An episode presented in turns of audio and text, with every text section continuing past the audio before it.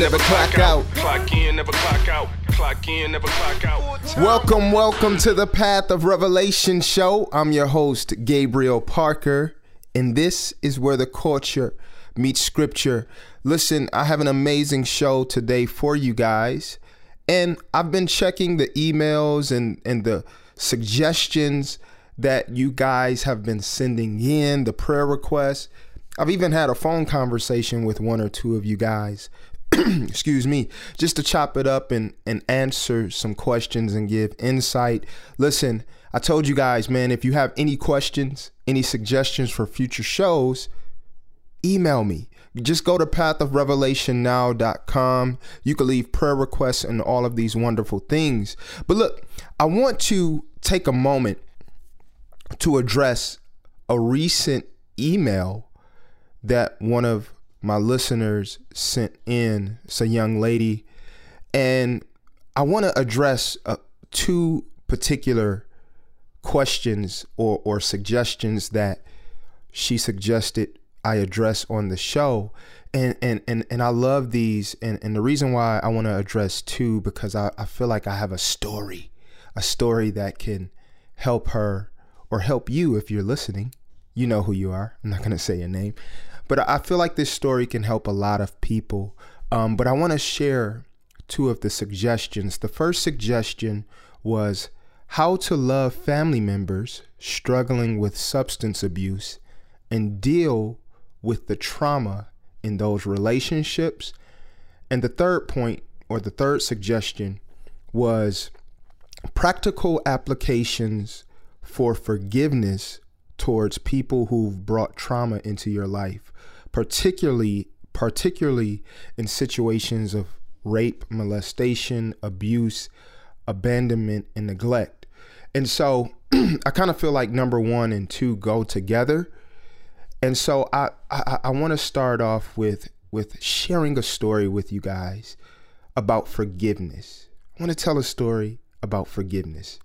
Um, I shared the story of my father before on a previous show on how he was conceived by rape. But what's unique about this story that I did not share is that my grandmother and my father's father still ended up getting married. And my grandfather was very abusive. He wasn't he wasn't a good father. He was in and out of jail in and out of the house. He was absent a lot. He would cheat on my grandmother. He was a ladies' man. You know, he was known for being able to get women. You know, he just had that swag. But he was physically and verbally abusive. And my father and my father's siblings, my aunts and uncles, would literally see my grandfather hit my grandmother with his fist and and so my father grew up seeing his father verbally and physically abuse his mother and abuse them at times you know throwing shoes at them. You know it, it, it was just a very very toxic atmosphere that my father grew up in. And and and and this atmosphere created a lot of unforgiveness bitterness and rage in my father like like once my father and and my uncle Orlando, his younger brother, got older because my brother was the oldest. Once they got older, like once they got like around the age of 17 or 18, they actually went out looking for for their father, my grandfather, to beat to beat his lights out like my dad said, man, they didn't know what they were going to do when they saw him. They were planning to kill him because now they were of age where they're strong enough and they're like, man, we remember all the times that you put your hands on my mother. We remember all of the the pain that you caused her and and and the suffering and and there's a lot of things that my grandmother dealt with all the all of all the way up until the time that she passed away as a result of what my grandfather father had put her through in their relationship. And so my father and my, my, my, my father and my uncle go, go, goes out looking for him to kill him. They're out in the streets and, and, and my father tell, told the story. He was like, man, I'm I'm just grateful that we did not find him because if we would have found him, it would not have turned out very good. And so here's where the story gets interesting, and this is the importance of the body of Christ sharing the love of God with whether it be your family member, a friend, or associate, telling someone about Christ. Um, I know a lot of people say, hey, evangelism, inviting people to church isn't a form of evangelism, or that's not evangelism because you're not telling somebody about Christ. I, I I disagree with that. I think if you are in a biblically sound church and you invite somebody out to your church where they'll hear the gospel, I think that's great. Yeah, we should be telling people about Jesus and preaching the gospel and te- and sharing the gospel with people. But there's nothing wrong with inviting people to church. So my, this is where the story gets pretty cool. My aunt Paulette was a believer and she she invited my dad, her older brother, and my mom to her church, which is the church that I've grown up in my entire life. And the Lord saved my father and saved my mother. when they when they came to church, they heard the heard the gospel and they experienced the love of Jesus and and repented and asked for forgiveness and their lives were forever changed. And so my dad was taken under the wing of Apostle Charles O'Miles at the time, who's the founding pastor of the International Gospel Center, who's now going on going on home to be with the Lord. He passed back in 1997. But Apostle Miles began to disciple and mentor my dad and showed my dad what it meant to be a true man of God showed my dad what it meant to be a man, how to how to love his wife, how to love his children and raise them up in the ways of the Lord. And so because of this man of God in the church, which had examples of other godly men showing my dad what it meant to be a servant of God and, and be the priest of his home, I didn't have to experience what my father had experienced. It stopped with him. But what's interesting about this, and, and another side note, the Lord saved my Uncle Orlando, changed his life. He's a pastor serving God, but but the power of the gospel transformed my dad's heart. And so I grew up hearing these stories about my grandfather and hearing and and my dad wasn't sharing these stories with me and my siblings to out of a place of grief or or out of a place of bitterness I should say. Um, a lot of times my dad would share stories with us about our grandfather when we were younger because we would see my grandmother struggling with alcoholism and she was she was a very strong but yet bitter. You could tell she was bitter and she she she was a hard woman, very strong woman, very loving to her family, but you could tell she had a hardness about her. And my dad would tell us the stories about our grandfather to to help us connect the dots with hey, this is why your grandmother is like this. And I would see my dad love on my love on his mother and show the love of Christ and, and things of that nature. But I remember one particular time, my dad hunted down his father, and he found out that his father was staying at a at a particular old old people's home. And so he packed all of us in the van, me, my brothers and sisters, and took us to see our grandfather. And so I it's like I still remember excuse me, I still remember seeing my grandfather for the first time, or at least one of the first time. And the reason why it stuck out so much to me, I, was a young kid. I had to be, man, I probably wasn't even in my eh, 10 years old yet. I, the reason why it stuck out to me so much was because I had heard so much about him and I had seen the effects of my mother.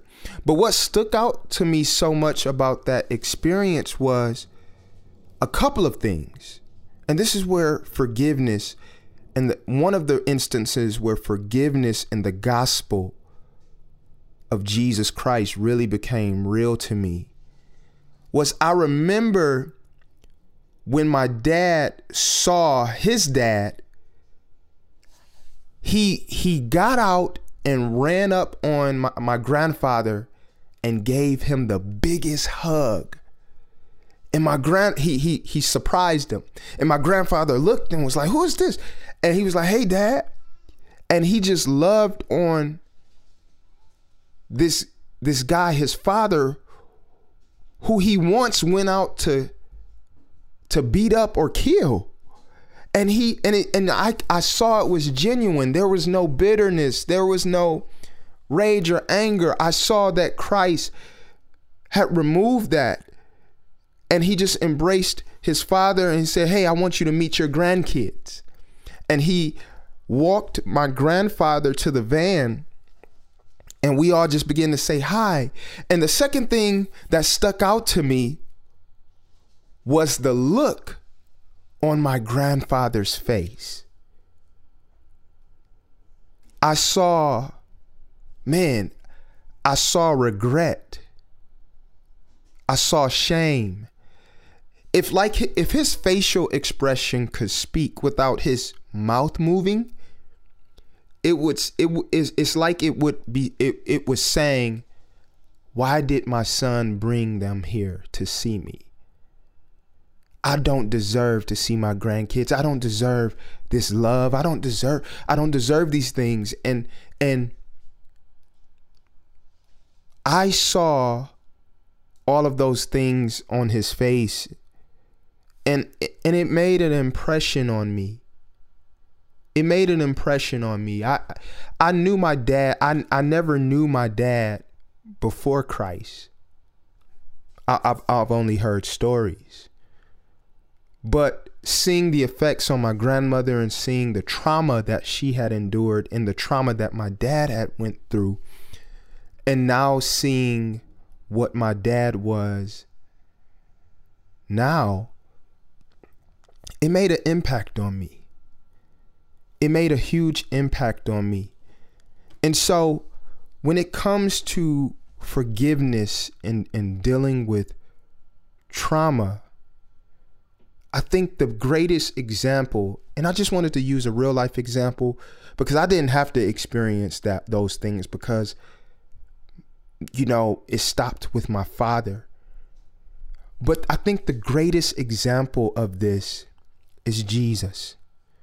and I know that might sound like a cliche, but when we actually look at what Christ did for us on the cross and what he endured, yet while we were in sin, he died for us. The Bible lets us know, I believe it's in Romans 5, maybe verse 12. It lets us know that he that knew no sin became the righteous became sin for us that we might become the righteousness of God. And even when you look at Jesus, he tells us to love our enemies and then he goes out leading by example. You have Jesus in the Roman hall and they're accusing him of blasphemy and they're lying on him and bringing false accusations against him. And they spit in his face, they smack him and say, If you be the Son of God, free yourself. Like all of these things, and he he they they whip him with metal and sheep bones and rip flesh from his body and Now this is all before the cross. Rip flesh from his bodies and and and they place a crown of thorns on his head. They gamble with his garments and they mock him. And he gets on the cross and says, Forgive them, for they know not what they do. Man, that is that is love.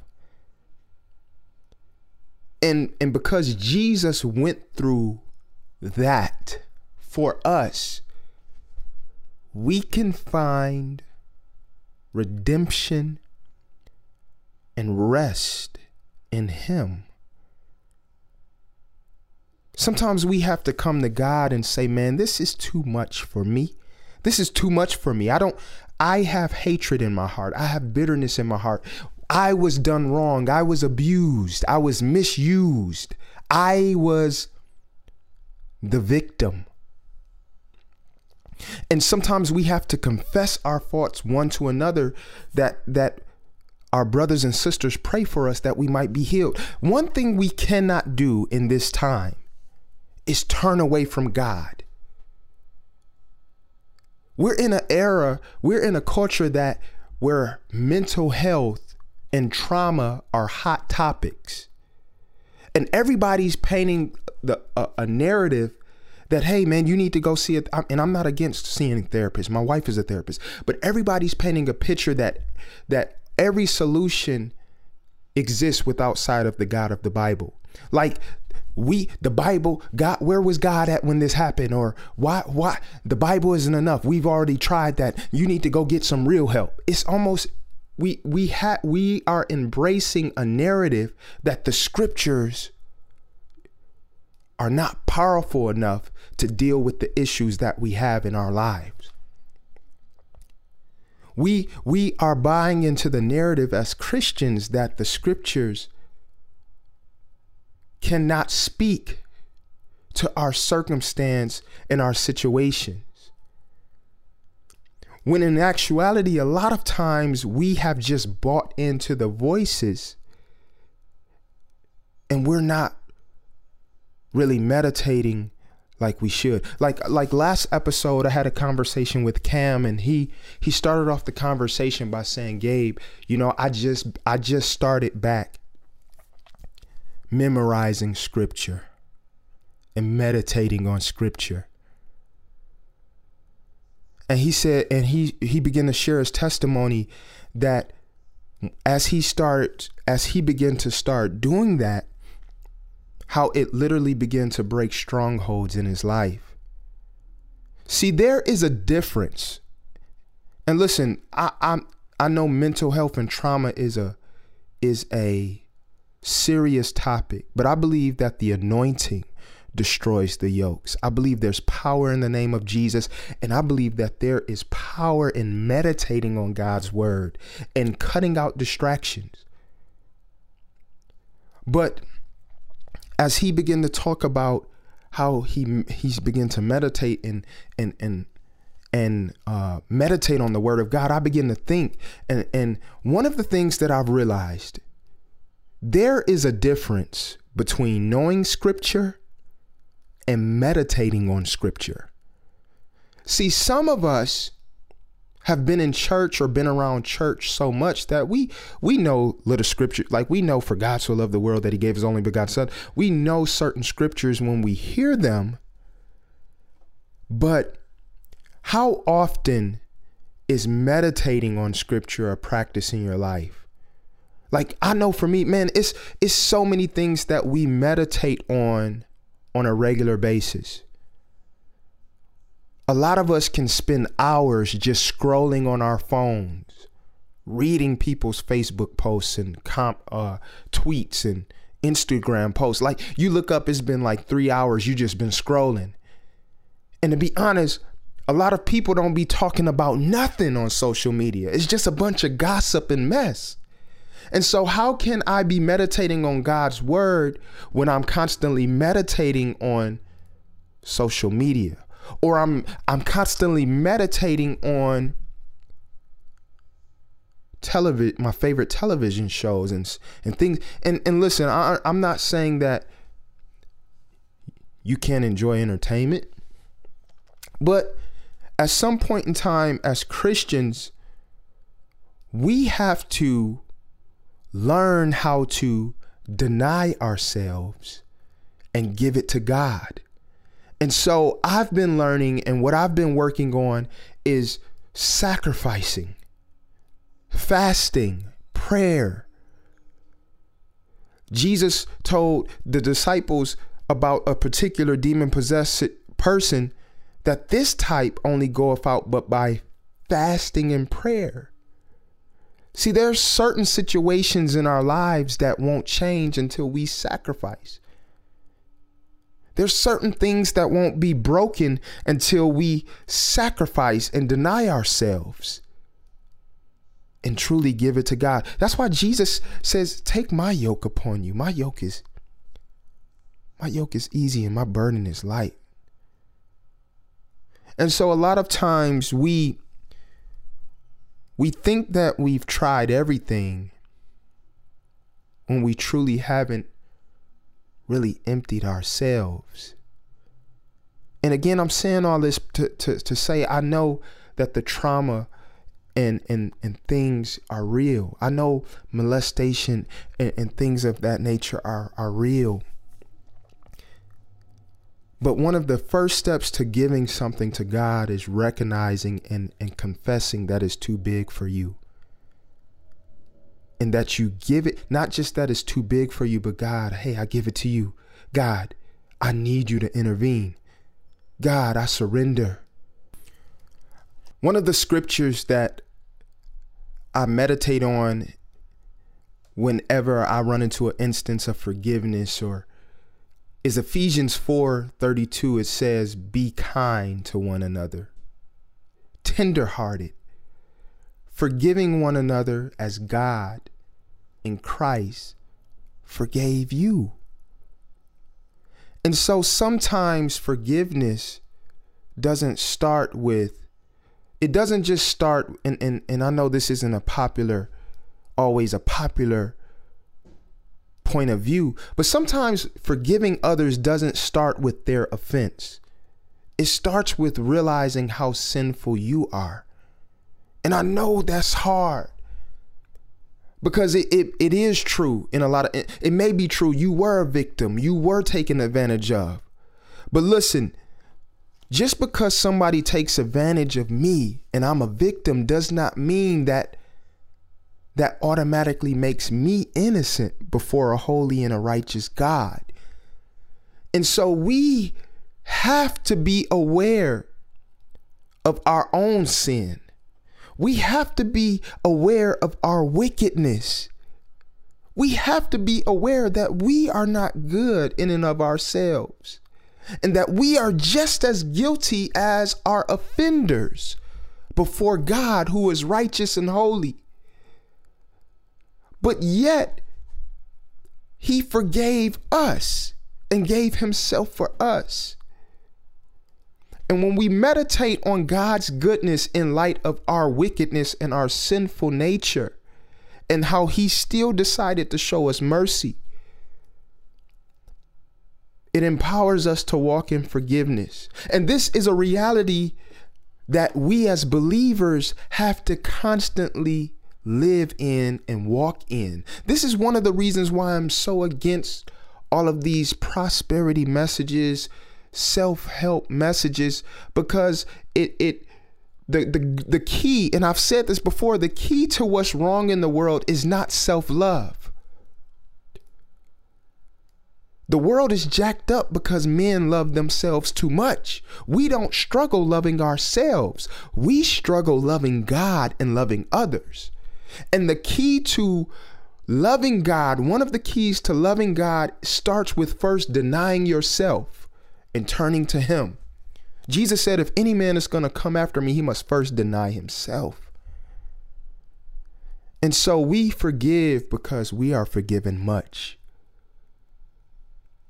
My prayer is that I'm always aware of my sin not for the sake of me condemning myself, but for the sake of me recognizing the greatness of God, the greatness of His mercy, how He's rich in mercy, the greatness of His grace that He showed towards me. And knowing that I don't deserve any of it, we don't deserve any of it. And so that has to be the reality that we live in as believers. But listen, let's hop into the first or the featured song for this episode. I don't know why the first song is only one featured song for this episode, but the the featured song for this episode is our song Vain. It's from our album Grace and Vanity. Let's hop into that right now.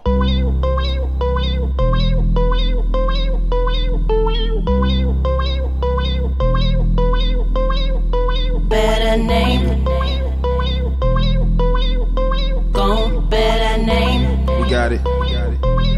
All right, bring the strings in. Better name.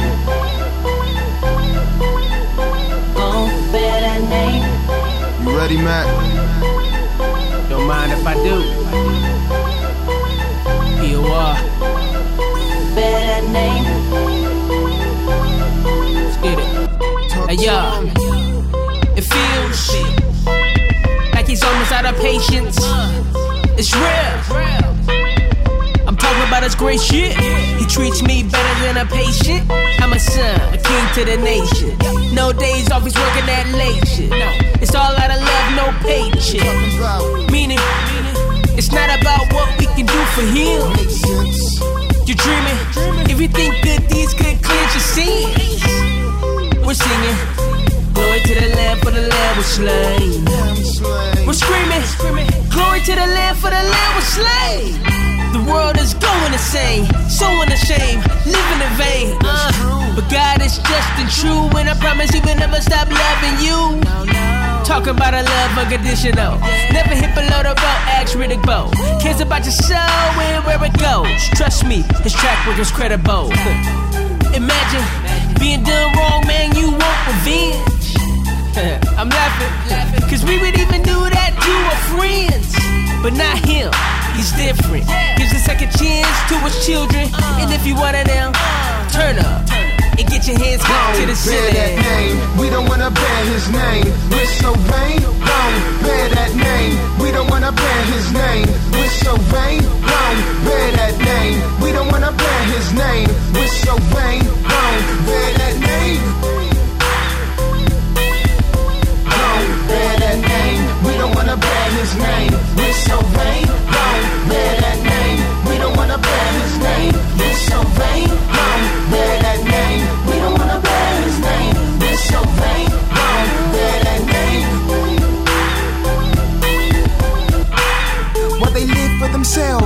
for the God who saves from hell. His grace is amazing, it's not a fairy tale. We're still before Christ when breath leaves our shell. Or should I say, body, everybody wanna party. Don't repent, don't try to stop me. I'm so high, don't drop me. My pride like the horns on Rocky.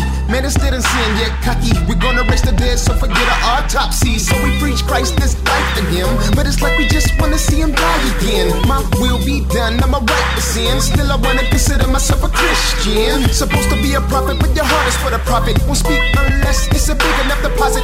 Living for the stock, it's all about your pockets, but I stand for Christ. I don't care who knock it. If he's for me, who could be against me? They only live it for the moment cause they're empty. Full of self, our hearts is sickening. But Jesus is the cure when our will is tempting. Ain't living for the moment, we giving God glory cause we don't even want it. He saved me from myself, I was his opponent. And if I go back, I'm like a dog in his vomit. Dog in his vomit. But what does repentance really mean? Can I stay in sin and still please the King of Kings? Even though his suffering was to destroy sin, nailed to a beam. That's the gospel message. We can't afford to be concerned with who rejected. We pray you accept it. Your heart confess it before your soul exit. This earth first stops. Eternal investment. Bear that name. We don't wanna bear his name. We're so vain. Don't bear that name. We don't wanna bear his name. We're so vain. Don't bear that name. We don't wanna bear his name. We're so vain. Don't bear that name. That name. We don't wanna bear his name. We're so vain. Bear that name. We don't wanna bear his name. We're so vain. Bear that name. We don't wanna bear his name. We're so vain.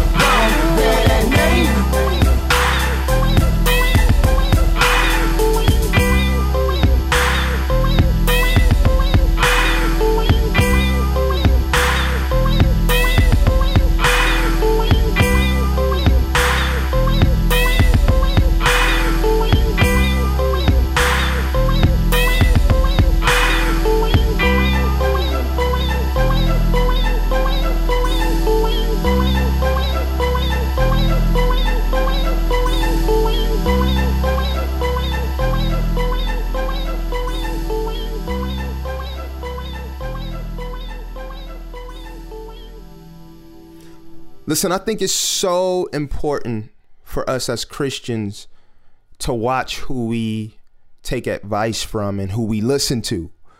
Um, because I think we're in such a, a culture and a society that glamorizes and idolizes celebrity so much that we assume just because a celebrity says it that it must be true.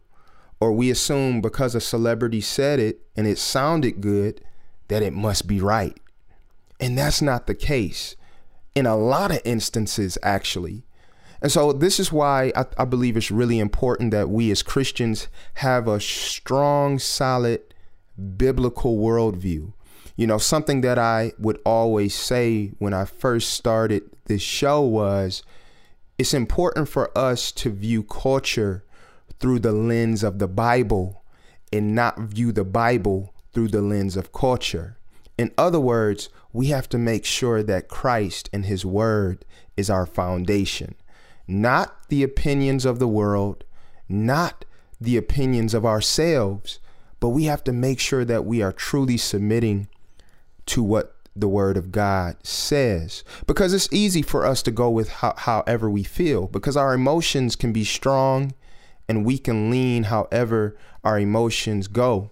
But one of the things that got me really thinking about this, and which led to what I'm, I'm about to talk about in this particular segment, is I, I saw a post or a tweet from the the rapper community activist Nipsey Hussle, and unfortunately, as many of us know, he was just murdered um, ab- about two weeks ago, right outside of his clothing store that he built in the neighborhood that he grew up in, in Crenshaw, just murdered in cold blood. And it's very sad. It's very sad. I had actually been following Nipsey Hussle for like the last two years from a business standpoint and a cultural standpoint. Um, I had actually heard about him when I got into cryptocurrency investments, and he he was into crypt into the crypto uh, world very big. He was a big figure in the crypto world and just a a, a, a great entrepreneur all the way around. And so he his story and his journey really interests me from that standpoint. And and just to see the things that he was doing for his community, it, it, it was a very sad um, very very sad situation and my prayers is for out for his family and his loved ones but Nipsey Hussle, on the day that he was murdered, he made a tweet.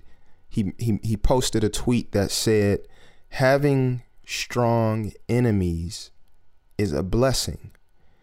And I saw a lot of people kind of begin to take that quote and begin to romanticize it and almost promote it and pass it off as as a good thing. Um, and, and so I began to really examine that quote and many other things that I've heard a lot of celebrities say and say, hey, does this even make sense?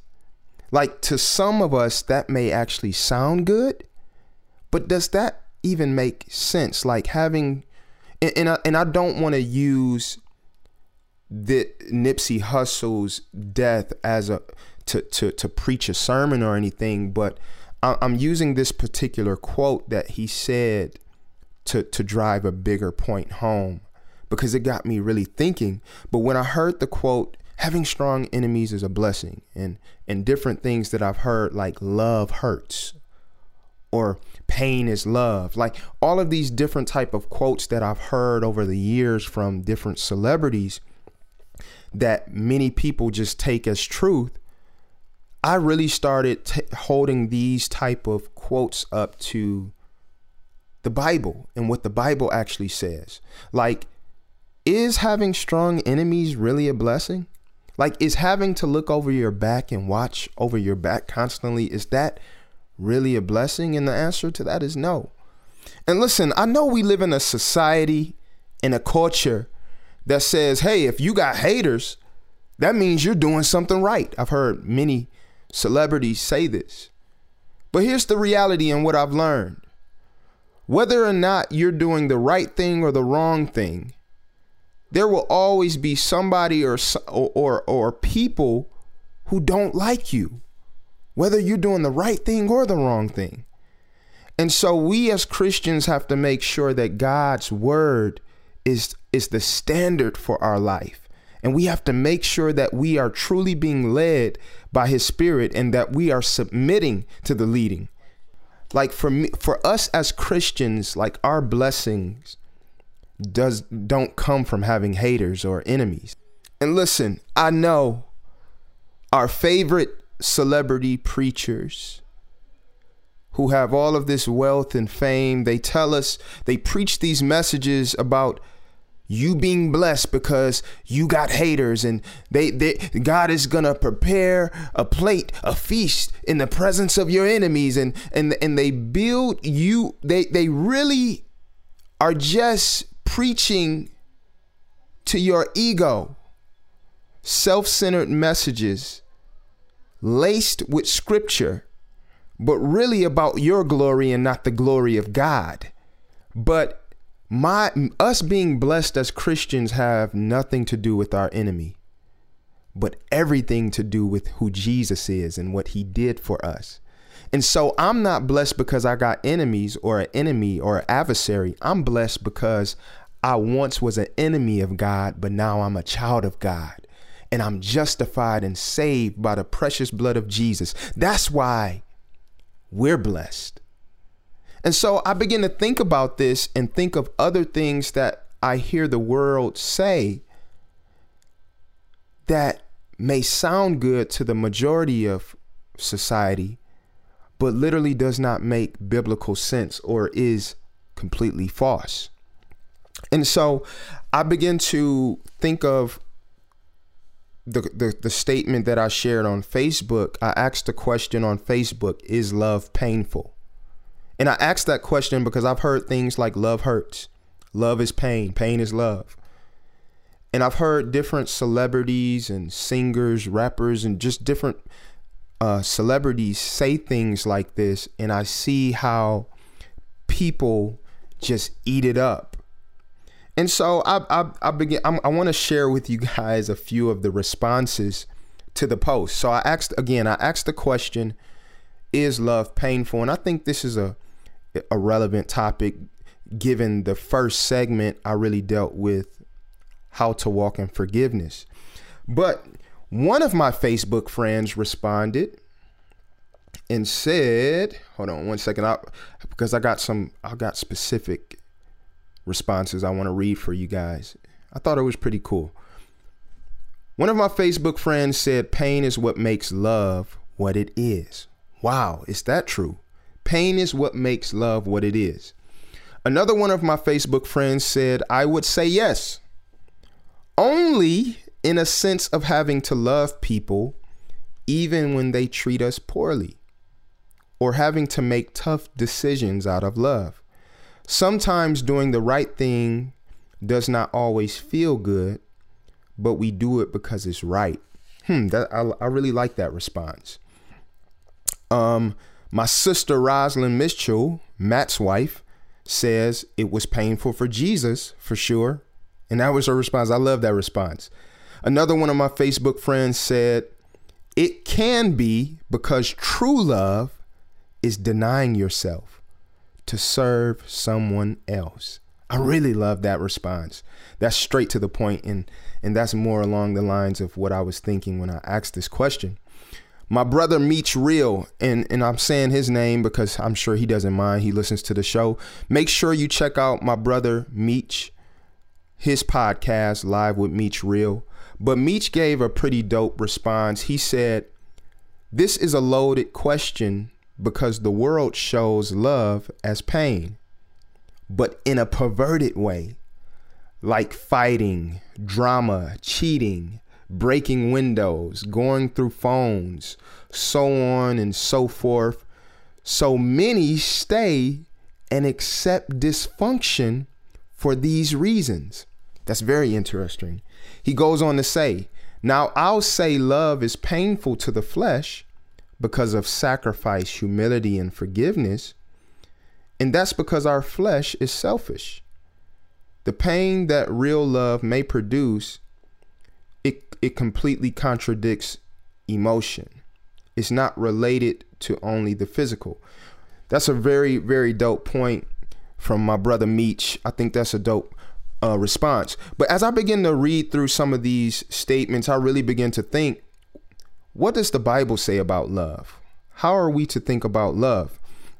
And one of the first things that I realized, and and I, and I remember hearing this during a marriage seminar that my wife and I attended, and this like really helped change my whole uh, perspective concerning how I was looking at love.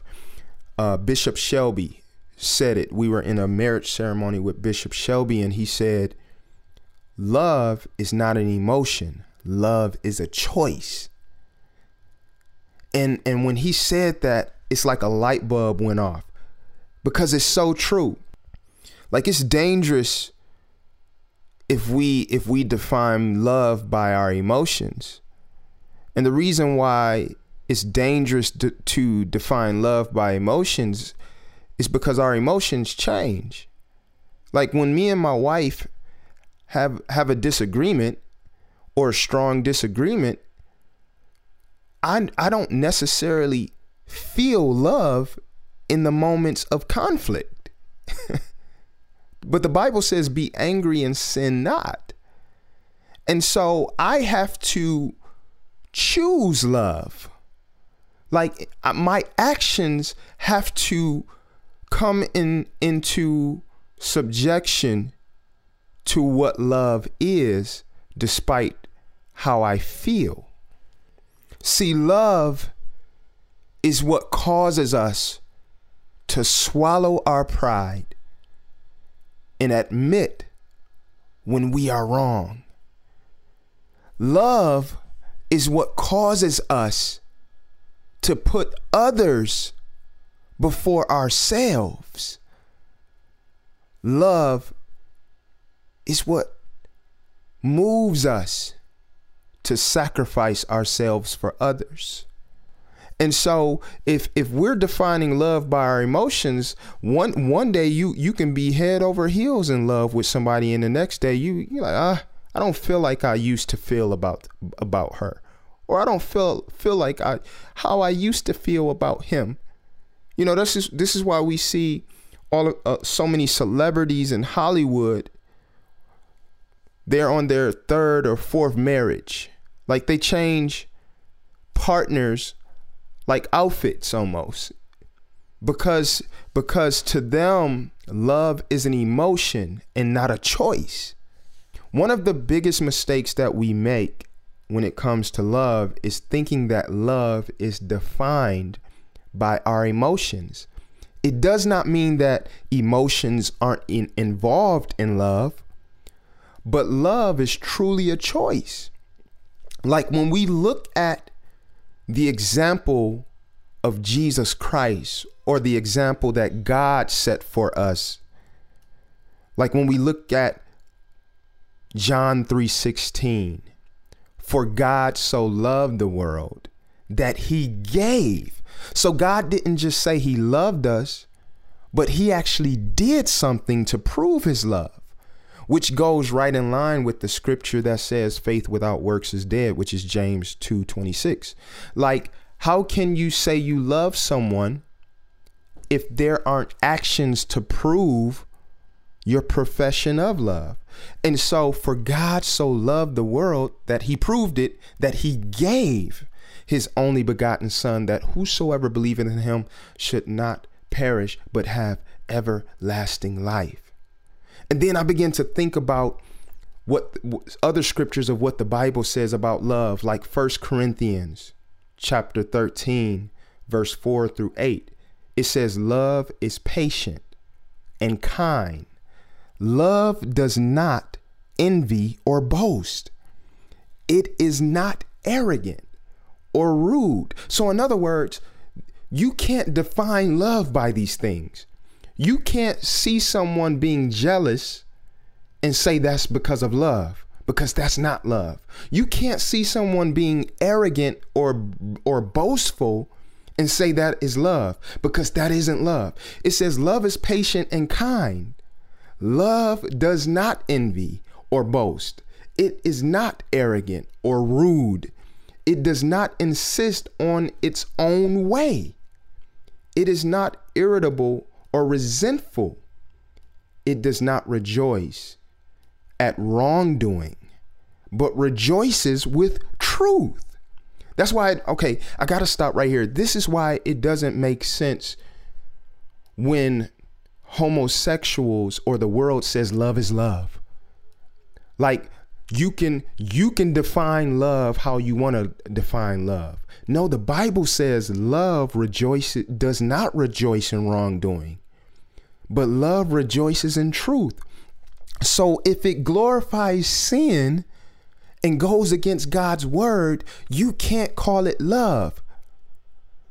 Love belongs to God. The Bible says God is love. So we can't take love and make it mean what we want it to mean if God is love. It says, verse 6, it says, It does not rejoice at wrongdoing, but rejoices with the truth.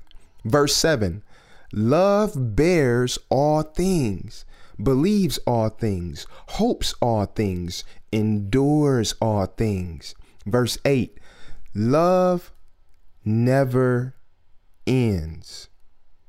As for prophecies, they will pass away. As for tongues, they will cease. As for knowledge, it will pass away.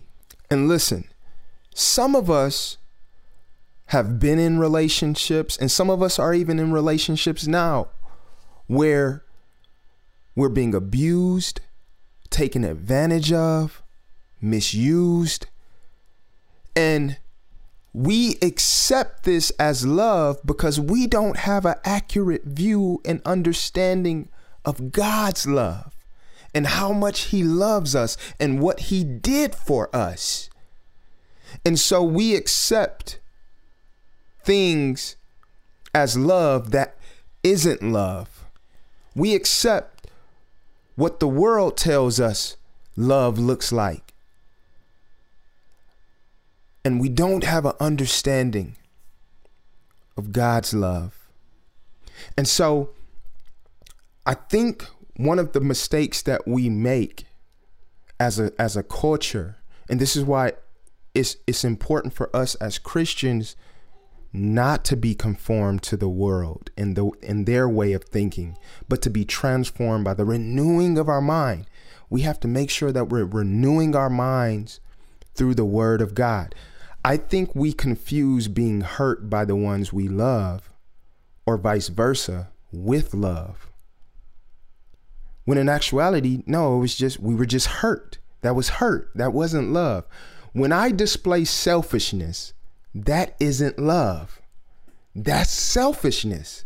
When I display jealousy, that isn't love. That's jealousy. And so the Bible is very specific about what love is and what it says love is. And so we have to make sure that we are not taking our cues from the world and what they say love is. Um, I think that is one of the biggest things that we have to make sure that we're doing as Christians because, again, the world has a way of romanticizing things that are actually foreign to God's will and taking things that God that belongs to God and redefining those things according to what they think and what they feel and not according to what God's word says. So let me leave you with a few things. And I'll I'll ask the question again, is love painful? And my response to this question is love does not cause pain, but love will lead you to endure pain. Love will lead you to endure hardness. First John chapter 4 verse 16 through 19. It says, so we have come to know and to believe the love that God has for us. God is love. And whoever abides in love abides in God, and God abides in him. By this is love perfected with us, so that we may have confidence for the day of judgment. Because as he is, so also are we in this world. There is no fear in love, but perfect love casts out fear. For fear has to do with punishment, and whoever fears has not been perfected in love. We love because he first loved us. I'm going to repeat verse 19 again. We love because he first loved us. And so, my brothers and sisters, love begins with knowing God and understanding his love. Listen, I want to encourage you guys to write in prayer requests, questions, suggestions for future segments. Go to pathofrevelationnow.com. Check out what we got on the way. Our new project will be out the end of May, the beginning of June. So keep a lookout for that. Thank you guys for listening. And you have been tuned in to the Path of Revelation show. And this is where the culture meets scripture.